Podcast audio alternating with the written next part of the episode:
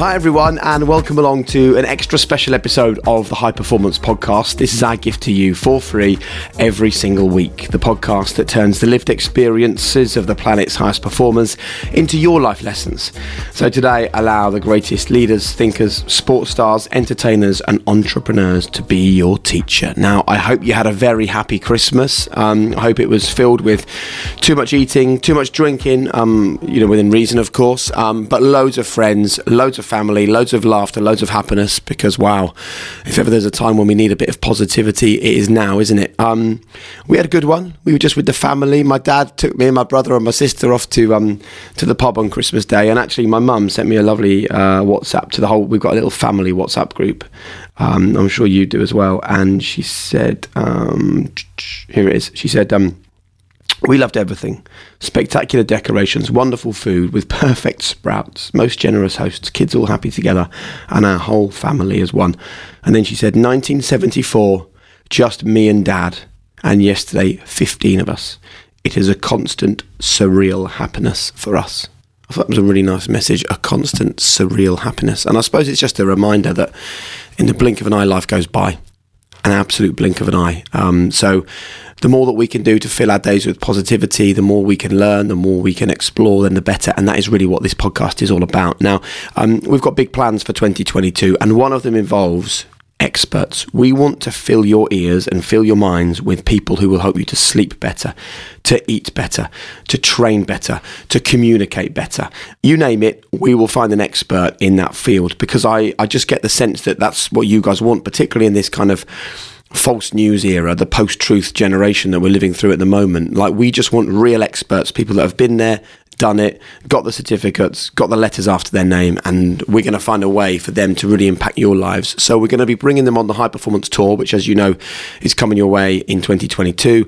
But as well as that, we're going to be inviting them onto the podcast as well. So today we're going to start with a nutrition expert. I actually met Saliha when I went and recorded the BBC Saturday Kitchen programme, and I chatted to her, and she is not just a nutritionist, she is not just the winner of MasterChef, but also she's a practicing GP and a gastroenterologist. So on a daily basis, she is dealing with people who've got stomach problems, gut problems, you name it, she deals with it. And so she felt to me like the perfect person to come on here. And particularly now, when we've all had all the excess of Christmas and we're gearing up for a new year, she felt like the perfect person to come on here and share her thoughts, her knowledge, her understanding, and the things that she's learned about nutrition to pass them on to you. What is it I always say at the start? Allow them to be your teacher, allow their experiences to be your lessons. So I really hope that Saliha has some really interesting stuff that you can learn from, and you can take it into your nutrition in 2022. So expect more experts, and expect an awful lot more from the High Performance Podcast in 2022. Let's crack on with it. Hope you had a happy Christmas, and I'll see you soon. Hiring for your small business? If you're not looking for professionals on LinkedIn, you're looking in the wrong place. That's like looking for your car keys in a fish tank. LinkedIn helps you hire professionals you can't find anywhere else, even those who aren't actively searching for a new job but might be open to the perfect role. In a given month, over 70% of LinkedIn users don't even visit other leading job sites. So start looking in the right place. With LinkedIn, you can hire professionals like a professional. Post your free job on linkedin.com/achieve today.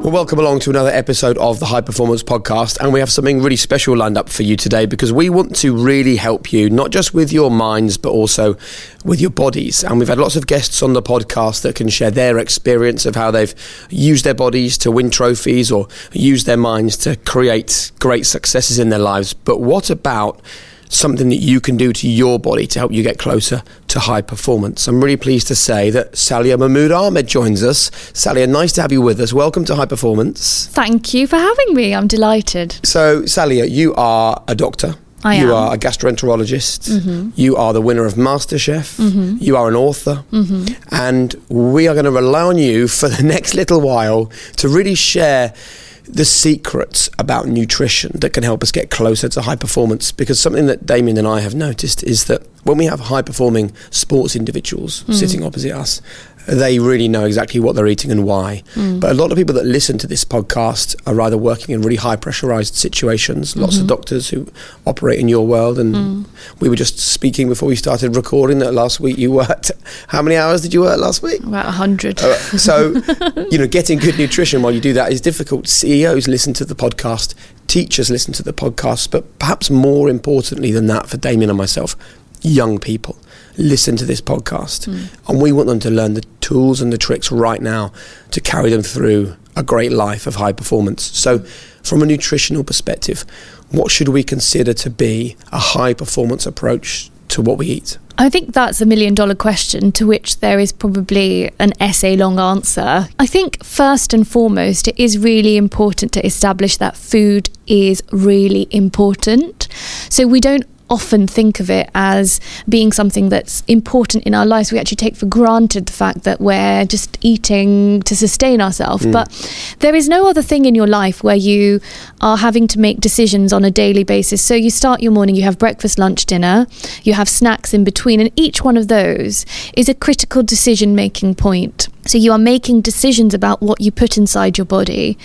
Not only that, food is the enduring connection between you and Mother Nature, our Earth, you know. So what you eat connects you to the wider world around you. Plants grow from the ground, they're ending up in packaging, you're cooking them, you're eating them, in whatever form you eat them. I don't want to be too Mother Guy about the matter, but actually nature and earth are connected to one's human body by food. So it is really, really important. And first and foremost, we have to know that you are what you eat. That is not just some old saying. Food really has an impact on a diverse array of different health-related functions, whether we realise it or not. Okay, so from a medical perspective, what do you want us to be eating? How should we be considering the food that we eat? Because until you said that just then, I'd never really thought that if you think about it, the only thing that actually comes into our bodies is food and drink, right? There's nothing else that we consume, really. So what should, from a medical perspective, what's the right thing for us to be eating, or does that just depend on the individual? Well, if I were to really distill it down, the science tells us that a diet that's predominantly based on plants, i.e. predominantly fruit and vegetable based, with the addition of whole grains, nuts and seeds, is probably what's best for us.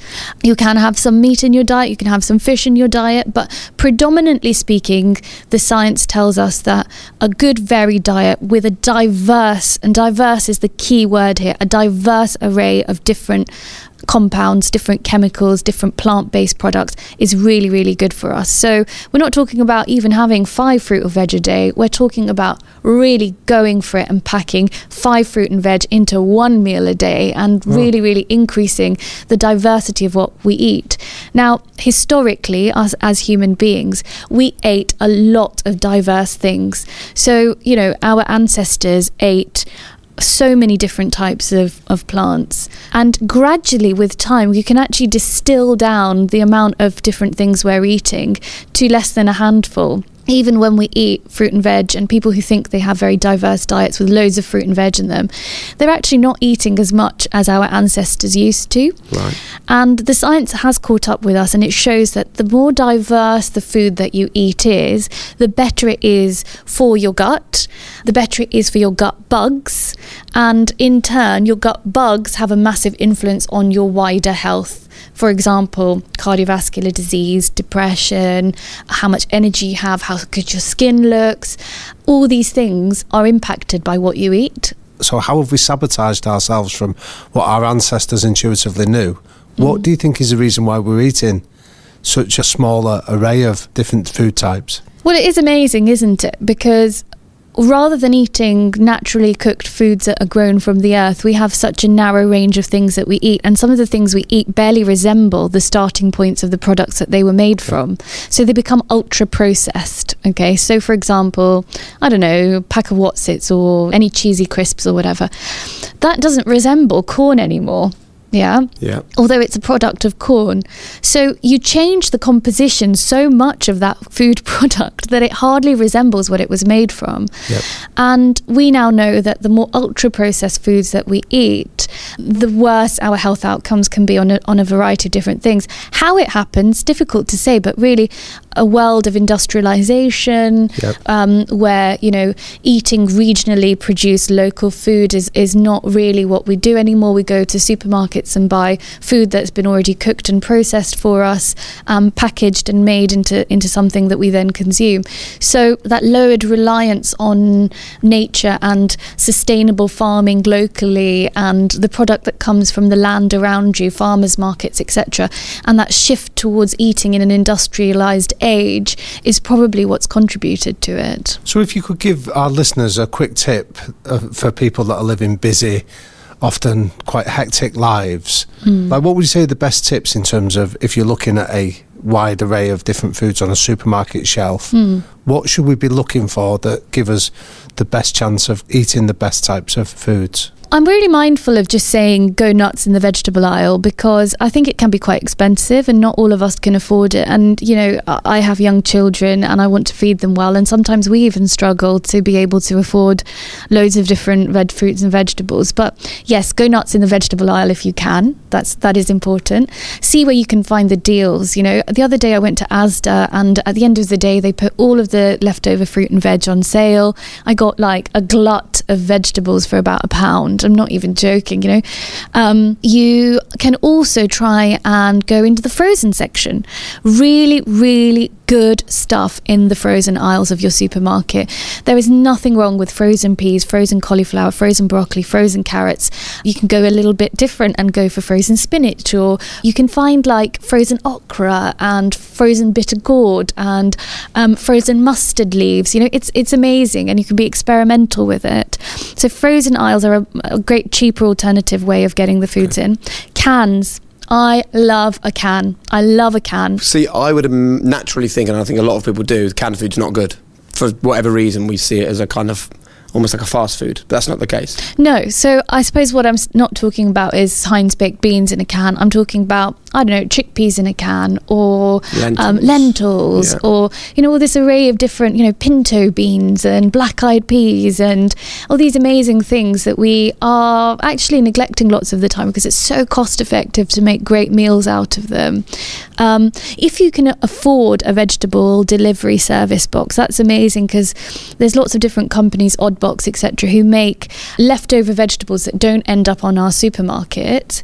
They basically make them accessible to us. So wonky things, you know, stuff that the earth grew that is really quite delightful and gorgeous and knobbly and, you know, odd looking, into something that would be otherwise discarded. How can we do that? You know, and these companies can bring those products to our door. I'm a massive advocate of that. If you can afford those boxes, they're actually really good value for money, because the amount that you get out of a weekly delivery is just fantastic. And then again, using your own freezer, that's really important as well. So making batch cooking food that you can get when you can get it, and then bringing it out from your freezer when you're ready to use it. It's a great idea. So that's fantastic advice for home cooking and how we can sort of eat better in our own homes. For people listening to this that may be working in offices and they have to go out and grab a sandwich at lunchtime, or they're often eating on the hoof, what sort of advice would you give to them in terms of being able to eat better, more nutritious diets? I'm a great advocate of cooking, so my advice for people would be to cook as much as you can and try and bring in your own lunches if possible.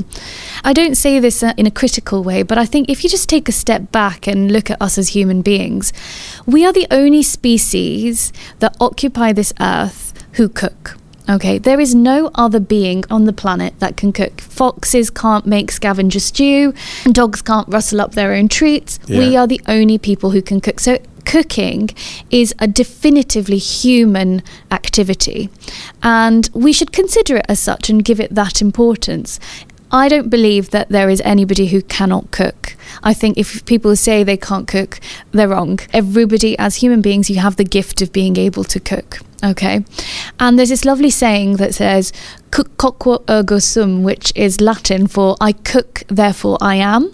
So when you frame it in that way and view yourself as a being who's been designed to cook, then really you see that there's no real excuse for you not to be cooking your meals. And we talk about non-negotiable habits on the podcast.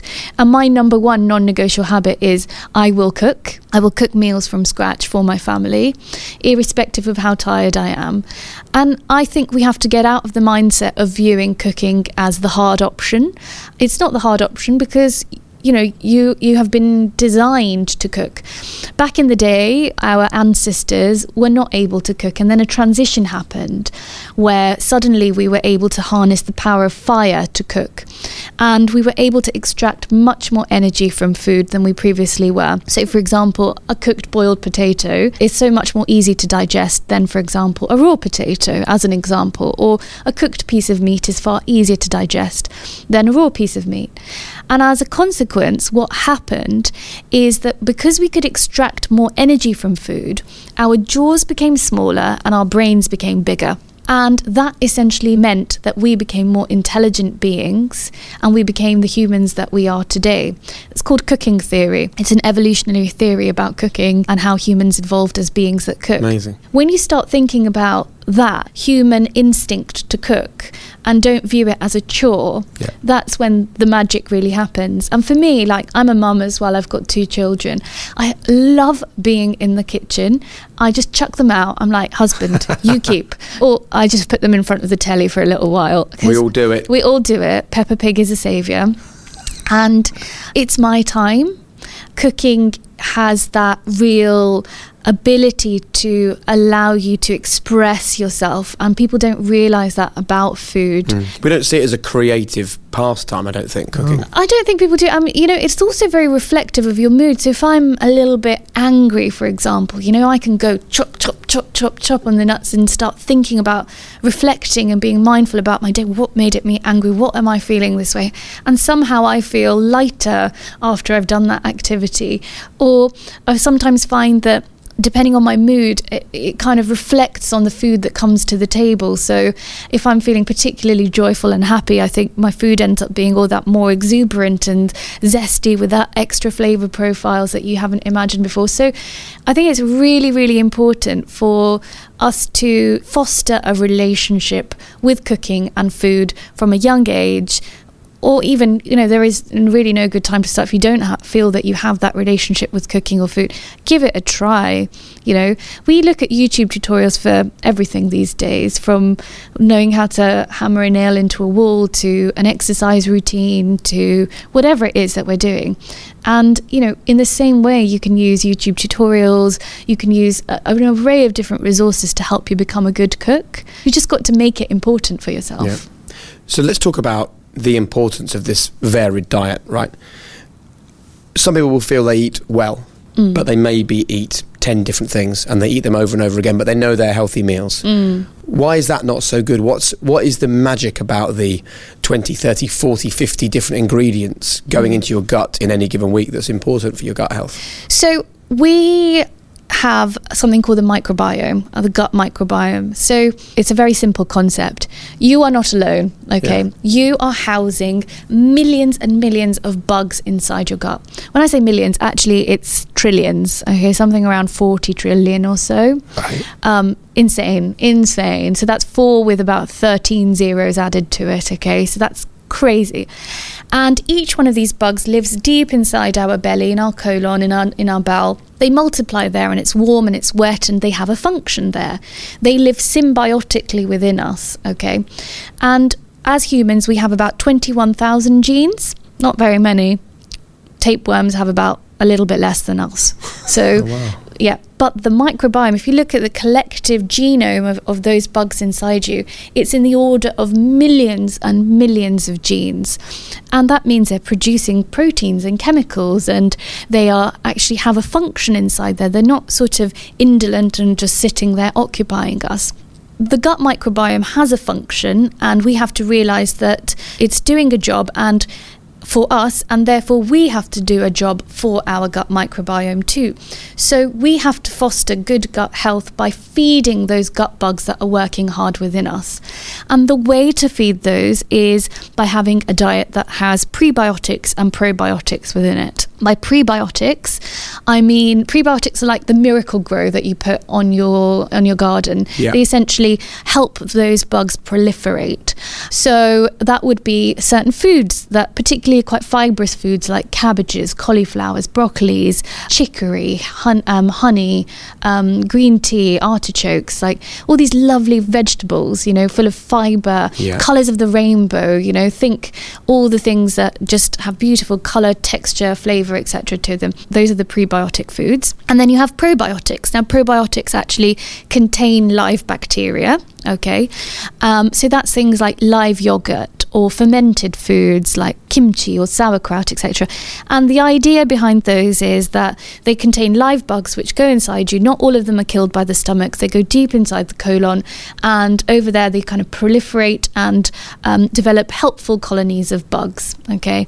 Theoretically speaking, although it's not available on the National Health Service, etc. yet, but there are tests that you can do to look at the diversity and composition of your gut bugs and whether that's a favourable composition. And it comes out as something called the Simpson index. And the higher you are on your Simpson diversity index, the more diverse your gut microbiome is. And the more diverse it is, the better links we have with good health outcomes.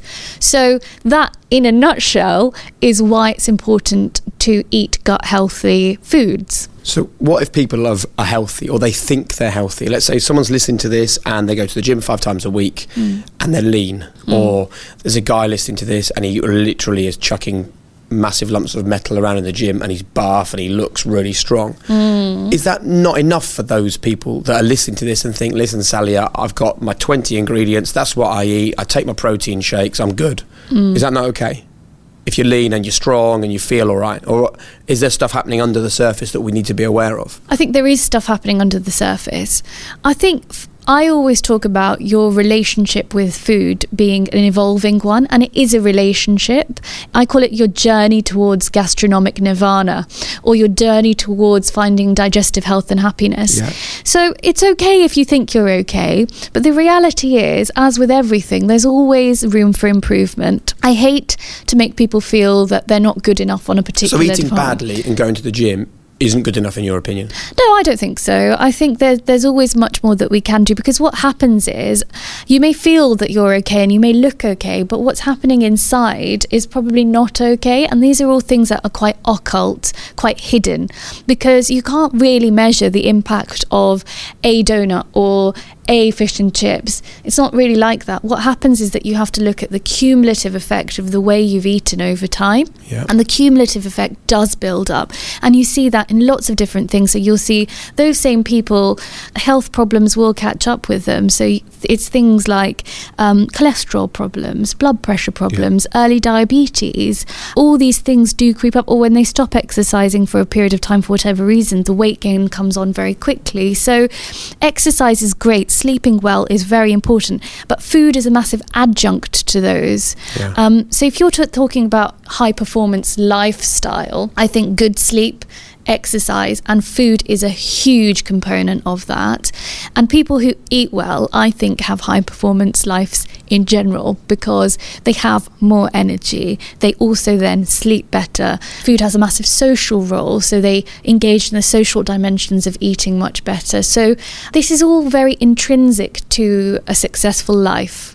I mean, one of the big themes we hear when we interview a lot of our high performers, Saliha, is there's no shortcuts to this. And yet when I think about some of like the examples that Jake's talking about, there are people with protein shakes. And what's your view on those kind of shortcuts that are being offered to the busy professional? There's shortcuts, and then there's this whole culture of the naughty foods, isn't there? So you're talking about, oh, look at that amazing looking donut.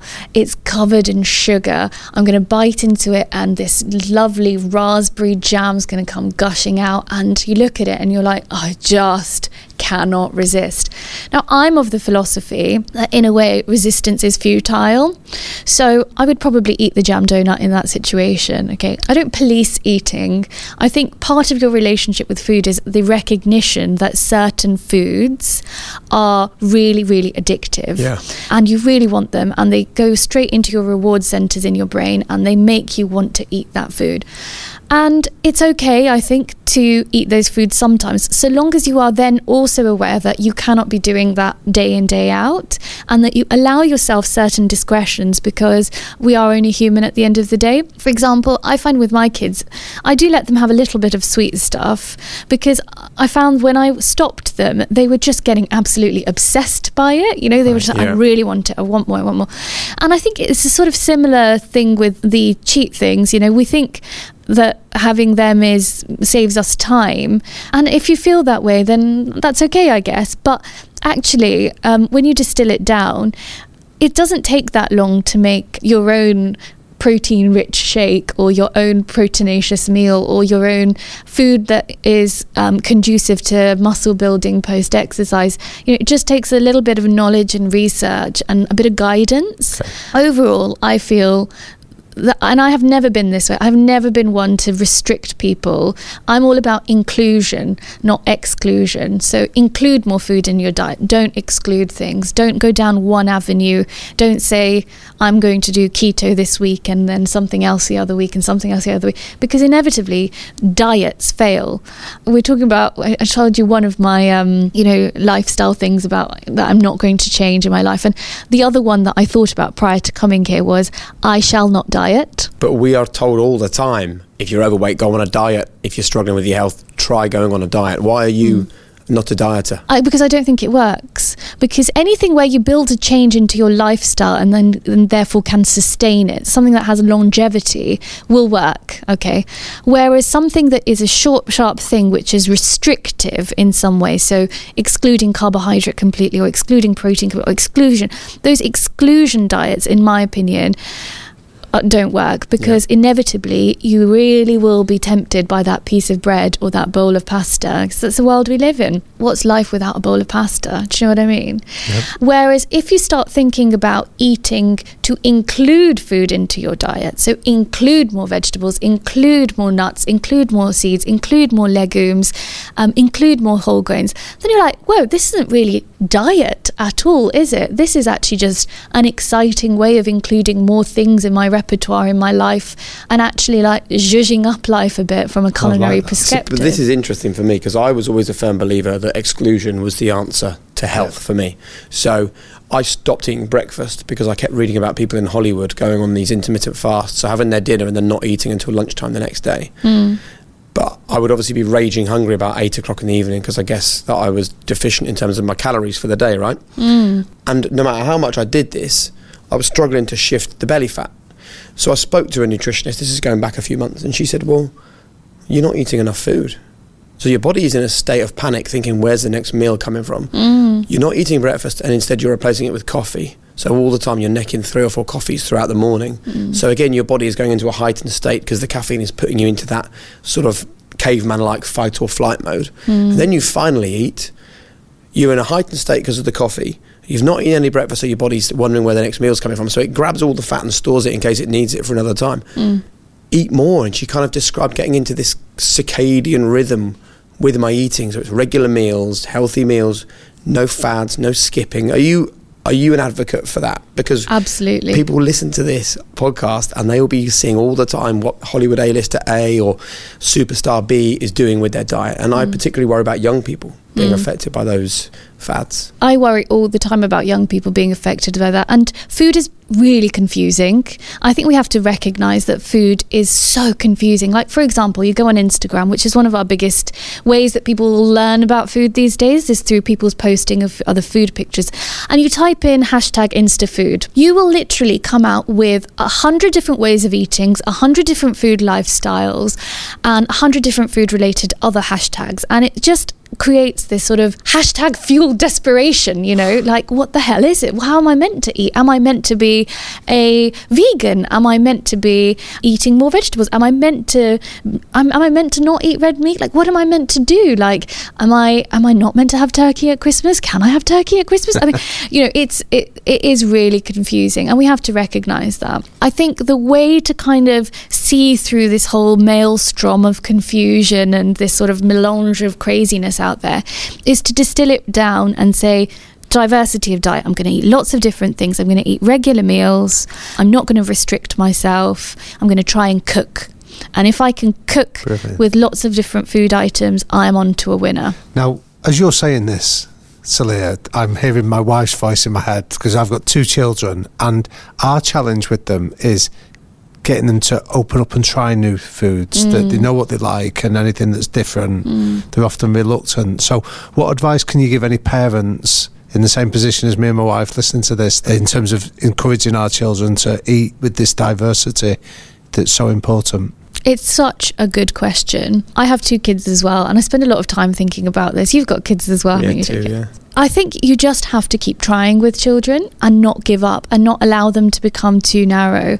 And also not worry if they are narrow, because if you keep trying, eventually they just do it. So when you think about how children eat, a child's relationship with food starts in the uterus. We know that amniotic fluid, the fluid that surrounds the baby in the belly, has a flavour to it.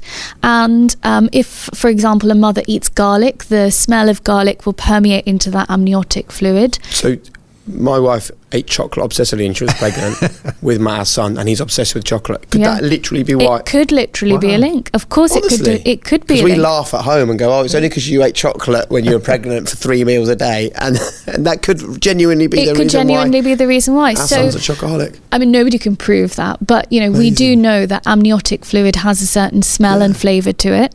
We also know that babies swallow the amniotic fluid, and as they grow, and when they like certain foods and smell, they swallow it more, and that's when the early kind of taste bud development happens. Now babies have they have many more taste buds than we do, and as you grow older with age, so through adulthood, your taste buds decline, and then when you become elderly, you have a further decline in the amount of taste buds that you have. So that basically means that when we're catering for very young children, part of the reason why they may not like very flavoursome foods is because it's actually a much more sensorial experience for them than it is for us, for example. So just work on it, you know, gradually, slowly, allow them to have the foods that they like, and just gradually see if they want to try something new. And don't stress about it if they're not having it. You know, sometimes you just cannot force children to have certain foods, like, you know, broccoli, for example. One of my kids loves it, the other one cannot even, like, can't smell it. You know, he just hates it so much. So there's a huge variation amongst children, but the key thing is to not give up. I know we've mentioned children, but the other end is the older age group. You know, if you're living in a multi-generational family, then elderly people, in order to get maximum enjoyment from food, they actually need a little bit more flavour. Right. Because they lose taste buds over time. And one of the things that I teach in my book Foodology is the principles of what makes tasty. Okay, eating tasty food is really important, but what makes taste? What makes tasty tasty? We have a bunch of taste buds in our mouth, so we have them for sweet, we have salty, we have sour, we have bitter, and then we also have a mystery taste called umami. And we have spice receptors, but spice receptors are not taste buds. They are receptors for heat, and our body basically detects temperature and spice in the same way. Right. So the umami is this mystery 5th taste, and it's this kind of very meaty, kind of earthy, savoury taste. The sort of taste that you get in Marmite, fish sauce, ketchup, tomatoes, beef, cheese. Those are the sort of natural ingredients that have high levels of umami in them. And it's what gives us appetite, it's what gives us food yumminess. So I actually encourage people to think about the components of flavour that they're cooking with. So by that I mean, if you've got a plain salad bowl, if you've got a dressing on there which has got a little bit of salt, a little bit of sugar, a little bit of lemon juice, and then maybe a little umami edge with a touch of fish sauce or Worcestershire sauce or soy sauce or something, really will bring out different dimensions of flavour in your mouth. So when we lose these taste buds then as we get older, like the 5 different types, do we lose them all in equal measure, or is there a variance on that? I don't think anybody knows, actually. I think at the moment the feeling is that probably you lose them universally. Right. But I think that nobody has really done enough flavour research to be able to definitively give an answer to that. And would you believe it? I mean, the salt, for example, is such an inherent taste that we have, like, you know, salt, you put salt on everything from childhood, you know, potatoes, whatever, like just a touch, a little salt. And to this day, we haven't quite isolated the exact receptor on the taste bud that detects salt. We know that it exists, but we don't quite know what one it is. So in some ways, we've come so far. Michelin star establishments, you know, Malden sea salt, and, you know, amazing food and gastronomy, molecular gastronomy, etc. But we don't know how humans detect the salt taste. Interesting, isn't it? So far still to go. I'm Sandra, and I'm just the professional your small business was looking for. But you didn't hire me because you didn't use LinkedIn Jobs. LinkedIn has professionals you can't find anywhere else, including those who aren't actively looking for a new job, but might be open to the perfect role, like me. In a given month, over 70% of LinkedIn users don't visit other leading job sites. So if you're not looking on LinkedIn, you'll miss out on great candidates like Sandra. Start hiring professionals like a professional. Post your free job on linkedin.com/achieve today. When you make decisions for your company, you look for the no-brainers. And if you have a lot of mailing to do, Stamps.com is the ultimate no-brainer. It streamlines your processes to make your business more efficient, which makes you less busy. Mail checks, invoices, legal documents, and everything you need to keep your business running with Stamps.com. Seamlessly connect with every major marketplace and shopping cart. Schedule package pickups and see your cheapest and fastest shipping options from different carriers. With rates up to 89% off USPS and UPS rates. And with the Stamps.com mobile app, you can take care of mailing and shipping wherever you are. Make the same no-brainer decision as over 1 million other businesses with Stamps.com. Sign up with code PROGRAM for a 4-week trial, plus free postage and a free digital scale. No long-term commitments or contracts. That's Stamps.com. Code PROGRAM. I really want to run through some of the sort of common things that people do when it comes to eating for you to tell us whether they're a good or bad thing, really, from your perspective. So, first of all, fasting. Should we be fasting either on a regular basis, missing a meal a day, or once a week, once a month, doing, people hear about water fasts and 3-day fasts and 24-hour fasts. What do you think? Complicated arena. You should consult your doctor if you're about to fast. It is most helpful for people we know that are in pre-diabetic states and need to change their metabolism to a more favourable state to prevent the development of diabetes in the long run.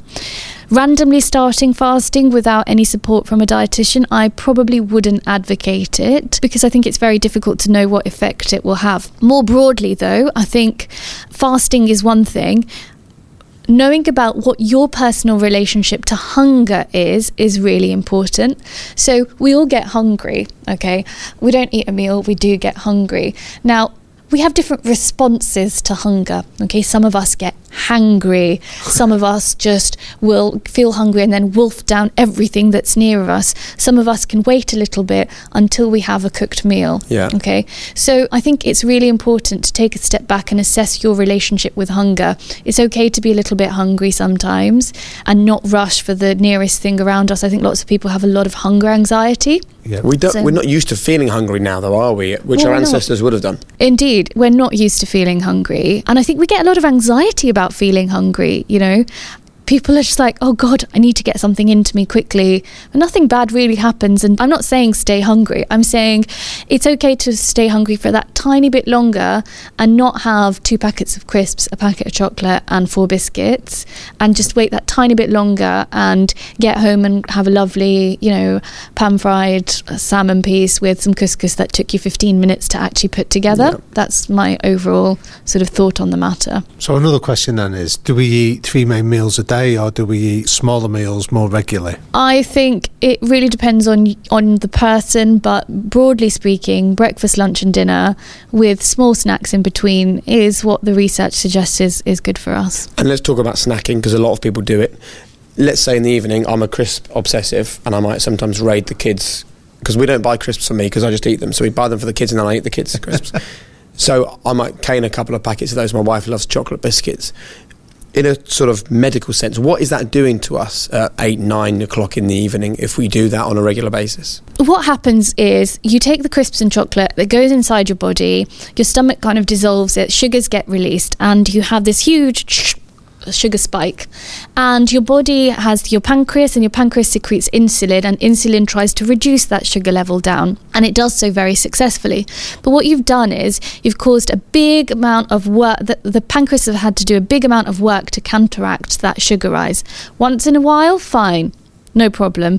But when you're doing zip, zip, zip, and the pancreas is working hard and secreting insulin over, it becomes very difficult for it. And that's when you start running into problems. So if you can eat something which causes a slower release in sugars, that's actually far more beneficial. For example, if you eat... you can have a little bit of crisp, but then if maybe you're like, okay, well, I've had some crisp, let me have some nuts now. Yeah. So the nuts will basically have lots of fibers in them, and they will gradually release energy, so that instead of having a sugar spike zip up, you're having a more sustained release of energy, so again, which will keep you fuller for longer. Eat. No. If you need to snack and you're the sort of person that needs to snack, you're going to snack, right? I mean, so I snack on the good stuff. Exactly. And I could never tell anyone not to eat, because I love food. Are you a snacker? I'm a snacker. I'm an eater. I'm food obsessed, yeah. You know, like my life revolves around food. I love it so much. I'm so deeply passionate about food and eating. And I think it just plays such an important role in people's lives and they don't realise. So I would say try and see if you can eat foods which have gradual releases of energy to them. Fibrous foods are really important in that. Nuts are really important in that. What I would also say is that your microbiomes, the bugs that we talked about in the gut a bit earlier, they also play a role in maintaining the way that the bloodstream regulates the sugar. So that is also another interaction. So the more foods you can eat to try and help your gut do its work, the better it will be for at preventing those big, huge sugar spikes that are not as good for you. Carbohydrates. Should we try and live a carbohydrate-free life? Definitely not. Carbs are everything. You need carbohydrate in your life. Carbohydrate gets broken down to glucose. Glucose is the stuff that gives us energy, gives us life. I'm totally anti-carbohydrate restriction. And I've actually seen extreme carbohydrate restriction lead to people being hospitalised in severe starvation states. Right. So the body starts breaking down its own tissues to try and release more sugars into the system. And that's a very extreme example. But by and large, I would say, no, I am a huge advocate that people do eat carbohydrates.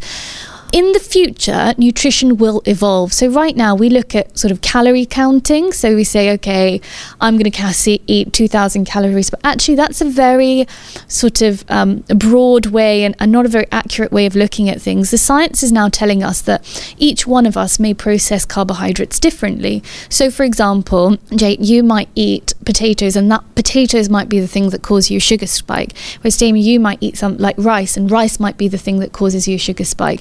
And for me, it might be pasta. With time, what we'll be able to tell is which person has sugar spikes in response to which carbohydrates, if that makes sense. Yeah. So it's moving towards individualized nutrition.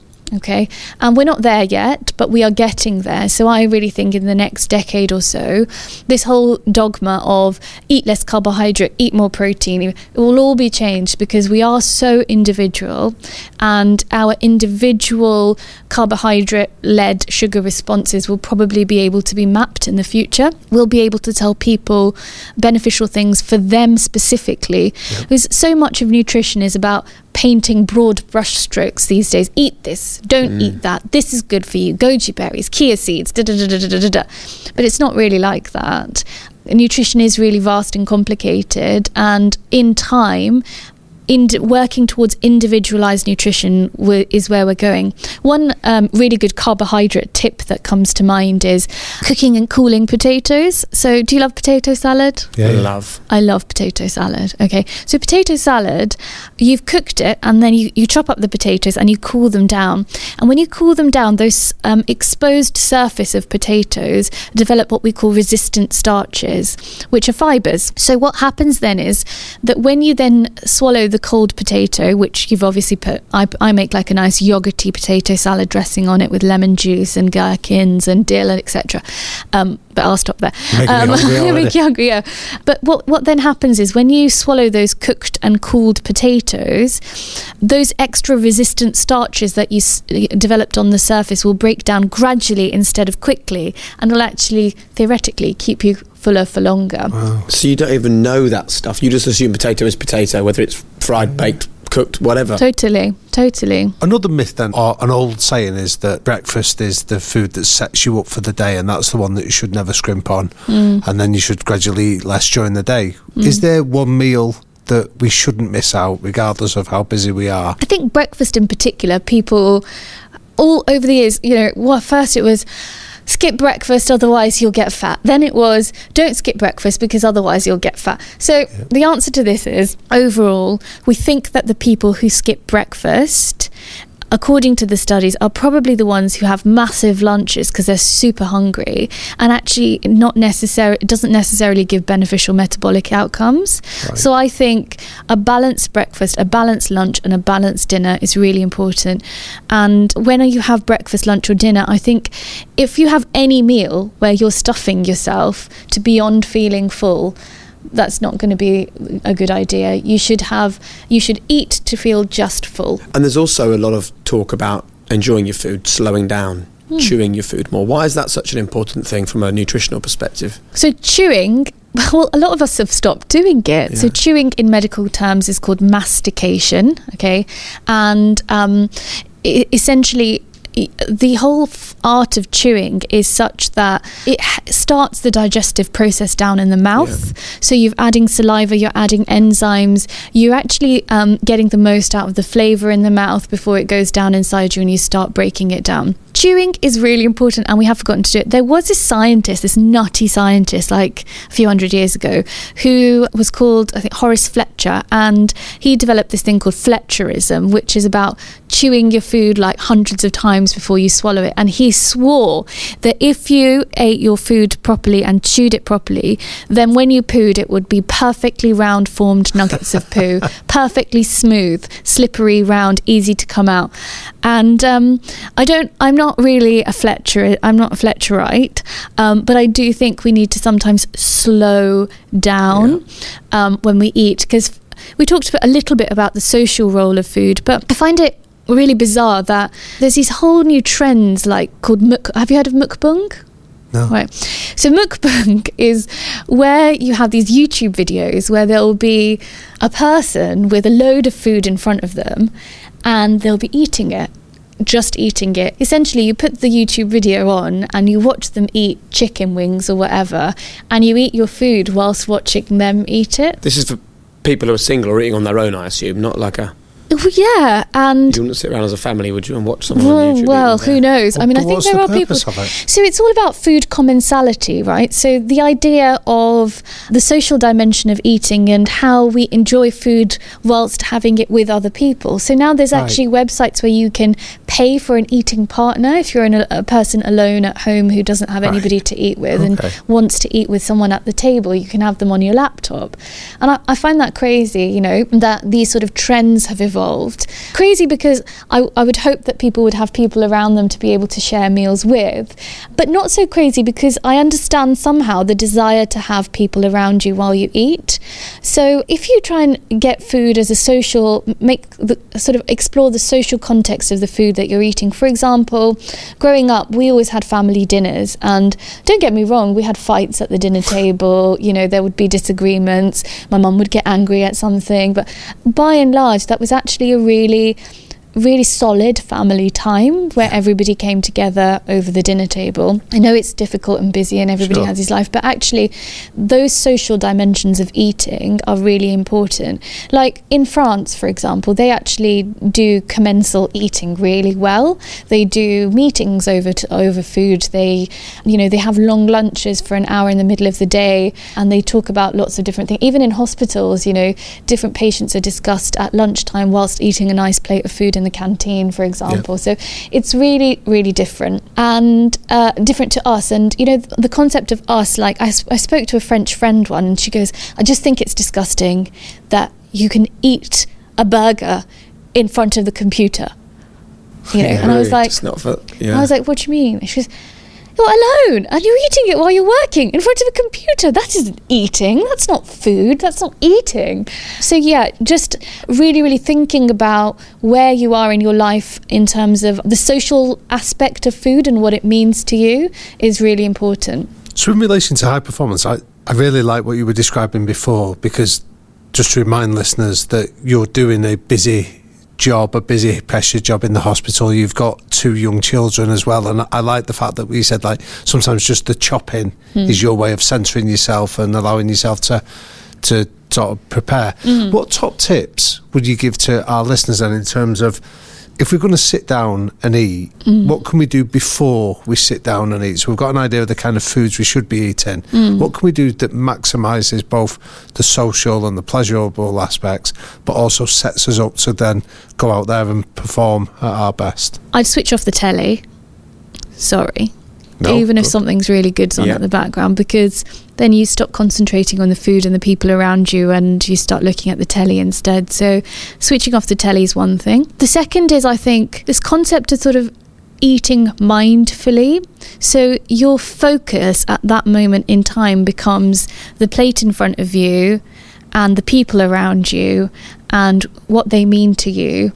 And when you eat, you're eating each bite at a time, and you're enjoying the sensory experience in the mouth. Okay, so you're enjoying, oh, that roasted pepper tastes really gorgeously peppery. Oh, no, actually that tomato is really nice and juicy and really ripe.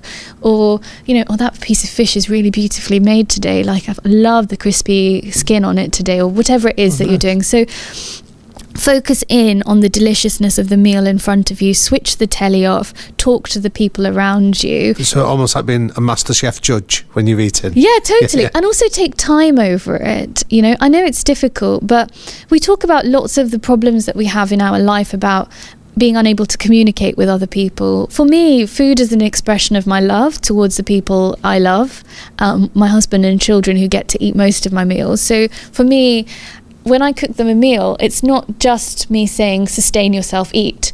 It's, come, let's come together. This is my hug on a plate for you. This is something that I've made because I care about you. So take time over eating, switch the telly off, eat mindfully, and eat a diverse range of foods that you have cooked. That you have cooked yourself. A hug on a plate. I love that. What a lovely way of framing it. I think it's brilliant. And look, we often end these podcasts by asking people for their 3 non-negotiable behaviours. I would like to flip it slightly. I would just like to ask you, what are the 3 things that we should ask ourselves about the food that we're about to eat when we pick up a sandwich, pop into a supermarket, plan what we're having for dinner? Are just really clear 3 questions to get us all closer to the kind of meals that we should be eating. So, first thing I would ask myself is, am I hungry right now, or am I just eating for the sake of eating? So that's really important. Or is it time for me to eat, or am I just like, well, I'm in a shop, I'll get a sandwich. Second thing I'd ask is, am I eating a diverse meal right now, or have I restricted myself again to things that I'm just used to? And third thing I'd ask is, am I enjoying this food? And what can I do to make this an enjoyable experience? Brilliant. I think if we start asking those 3 questions before we dive in and start eating our meals, then brilliant. And I just want to remind people that when we sit and have these conversations, I think it's really easy for listeners to go, yeah, you're not living in the real world. I've got a job, I've got kids, I'm busy. But, you know, you are a practicing doctor. You worked 100 hours last week. You're an author. You appear on TV shows. You went on MasterChef. You've got 2 kids of your own. Yet among all of that, you are able to find the time to eat healthily. And I assume it's because actually it doesn't really take as much time as maybe we think. But also in your mind, it's the single most important thing that we do for our bodies numerous times a day. I really do believe that. I mean, I went on MasterChef in 2017 and won. I was actually working full-time as a doctor with a 2-year-old baby at that time. And everybody always asked me, how did you do it? Like, what was your secret to success? And what is it that makes you that resilient? And, you know, what is it that gave you the strength to do it? And part of it is my medical career has given me a lot of tools that I can use to be able to be in high pressure situations. But the flip side of it also is that actually cooking and food, because it is so important to me, and because I cook well and eat well, it actually helps me in my physical health quite a lot. It gives me energy, it gives me sustenance, it allows me to, you know, perform in various other avenues of my life. So it's kind of like, it's a circular kind of argument, you know. You'll find that when you start cooking well, lots of other things that weren't so high performance in your life start coming together, because that eating well will you will feel it. You will feel you poo better, you will feel your skin is better, you'll feel less bloated, you will feel all the things that you know a healthy lifestyle should bring you. You'll feel more energetic, more zesty. You know, life just becomes all that more exciting when food is a big part of it. So, Saliha, can we ask you around the connection between eating well and mental health? For many years, people didn't really think that there was a relationship, but at the moment we have this really exciting field of food and mental health kind of coming together in quite a nice way. So, your gut has its own nervous system. It's called the enteric nervous system. There's as many nerves in your gut, they say, as a cat would have in their brain. So, and loads of different types of nerves as well, not just one type of nerve in the gut. It's a really complex, innervated thing. It's not an inert kind of thing just lying there. It's moving, it's propulsing, it's got its own electrical connections in there. And those nerves in the gut are actually directly linked to the brain in three key ways. So first is via another nerve which fires signal up and down, called the vagus nerve, and that vagus nerve also goes into our reward systems, which is why eating something nice can give us a sense of reward in our brain. Also why we talk about things like, I had a gut instinct, I had, you know, something in me, I just knew it, you know, like I felt it in my waters. Yeah, you feel it in your gut, you know, you know there's a feeling about another human being, something, because you've got a nervous system in there and it's firing and doing things, and it's connected to your brain. So that's one way. The second way is you have an immunity in your gut as well. So we talk about people having an immune system with lots of immune cells all over their body, but the gut is the biggest houser of immune cells, and those immune cells are secreting substances that then get secreted and go to all parts of the body, including the brain. And then the final is hormones. So the gut is a huge reservoir of different hormones, some of which are related to one's regulation of mood. And depression in particular is now being thought of as a sort of auto-inflammatory state, where you have inflammation in the bowel, in the bodily tissues, etc., and where things have just gone haywire with this gut-brain connection. We call it the gut-brain axis. So that connection, mediated by immunity, hormones and nerves, has just gone kind of wrong. So there's these amazing kind of studies, I think one of them is called the SMILES study, where they take groups of people and they medicate some people, and they take a similar group of people and they say, well, I want you to eat a really good Mediterranean diet and cook for yourself. And they've actually found that the food and the eating well has massive, massive impact on reducing depressive symptoms. So you know, now the evidence is emerging that eating well can prevent, to an extent, certain depressive illnesses, or help people recover from them, which I think is really profound when you think about it. So there's no part of your body, from your brain to your bowel, that is not impacted or affected by what you eat, is there? Exactly. There is not a single tissue in your body that isn't impacted by what you eat. So food gets you closer to a high performance life without question. 100%. It's been a really fascinating conversation. Thank you so much for giving up the time. I really hope that people have listened to this and can take on board all of the points that we mentioned and really think mindfully about what they eat, knowing it's high performance isn't just about the gym and your job and your salary and other things. If they want more information, either specifically about you and the work you've done, or some advice from somewhere, what would you recommend? Well, I would always say that if there are certain digestive health issues that people are facing, anything, please do make contact with your doctor, your GP, and get some advice. That's your first port of call. However, of course, if you want a more sort of understanding or more nuanced discussion of some of the topics that we've touched on today, then by all means, everybody can read my book, Foodology. Wonderful. Well, we'll do just that.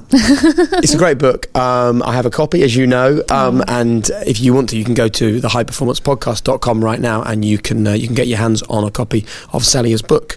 It's a pleasure to be working with her on that. And you are writing something else coming out in a year or two? Yeah, so January 2023, a cookbook with recipes, diverse recipes, full of fun ingredients. Brilliant. Foodology is a great, I have to say, someone said to me, the best compliment I've ever heard. Go on. They said to me, I've got a copy of your book in the toilet, and when I poo, I read it. It made me so happy. It's the right part of the house, probably, exactly, though, isn't it? Exactly. It is the perfect toilet book. Brilliant. Thank you so much. Thanks. Damien, Jake, all really that conversation is about is just thinking, even for a small amount of time, about exactly how and what you're going to eat.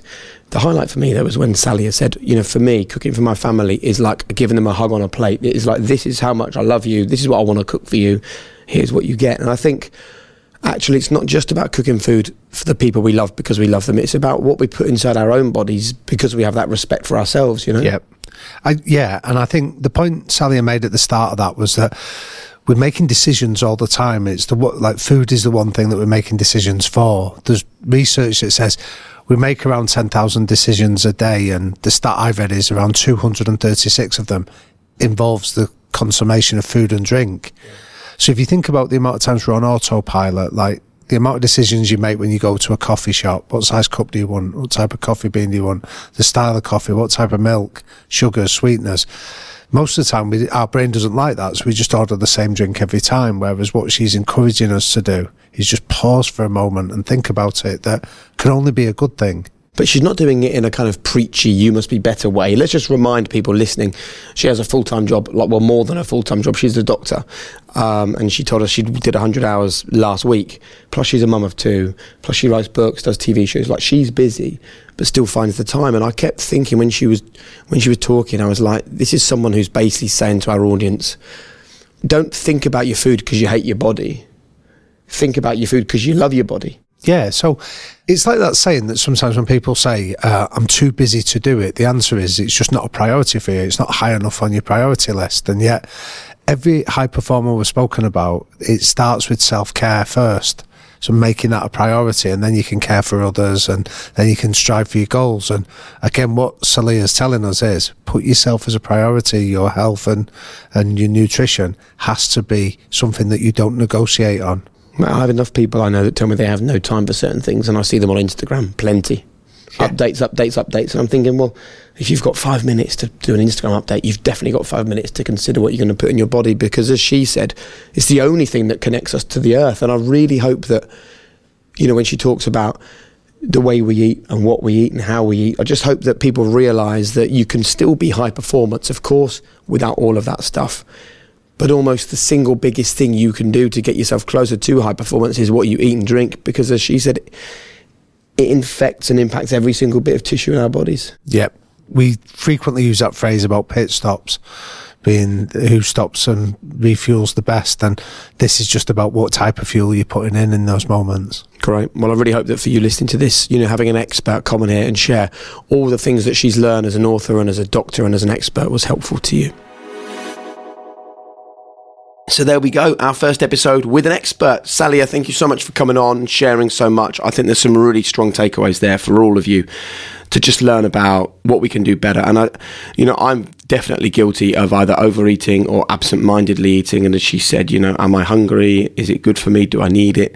I certainly learned a lot, and I'm going to try and approach food in a different way now, because it's the one thing we put into our bodies that we really, truly can control. And I suppose that we live in this world where it's kind of okay to eat crap, isn't it? Because everyone does it and the adverts are everywhere, but it really isn't, not all the time anyway.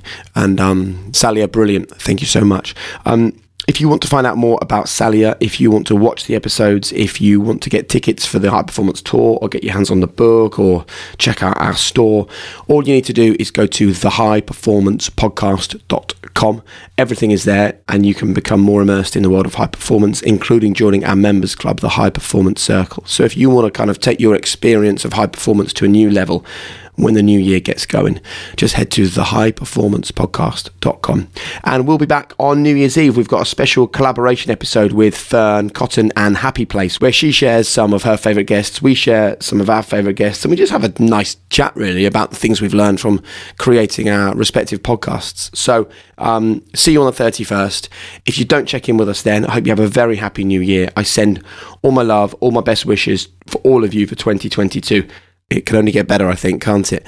And stick with high performance throughout, because when you're struggling, when you're lonely, when things are difficult, when it's challenging, we're here to lift you up and to help you out. Remember, there is no secret. It is all there for you. Be your own biggest cheerleader and make world-class basics your calling card in 2022. See you soon.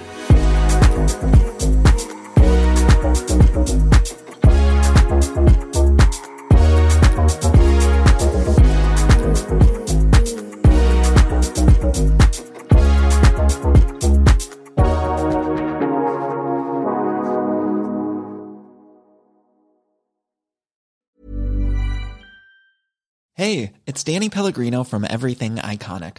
Ready to upgrade your style game without blowing your budget? Check out Quince. They've got all the good stuff, shirts and polos, activewear, and fine leather goods, all at 50 to 80% less than other high-end brands. And the best part? They're all about safe, ethical, and responsible manufacturing. Get that luxury vibe without the luxury price tag. Hit up quince.com/upgrade for free shipping and 365-day returns on your next order. That's quince.com/upgrade. When you need mealtime inspiration, it's worth shopping Kroger, where you'll find over 30,000 mouthwatering choices that excite your inner foodie. And no matter what tasty choice you make, you'll enjoy our everyday low prices, plus extra ways to save, like digital coupons worth over $600 each week. You can also save up to $1 off per gallon at the pump with fuel points. More savings and more inspiring flavors make shopping Kroger worth it every time. Kroger, fresh for everyone. Fuel restrictions apply.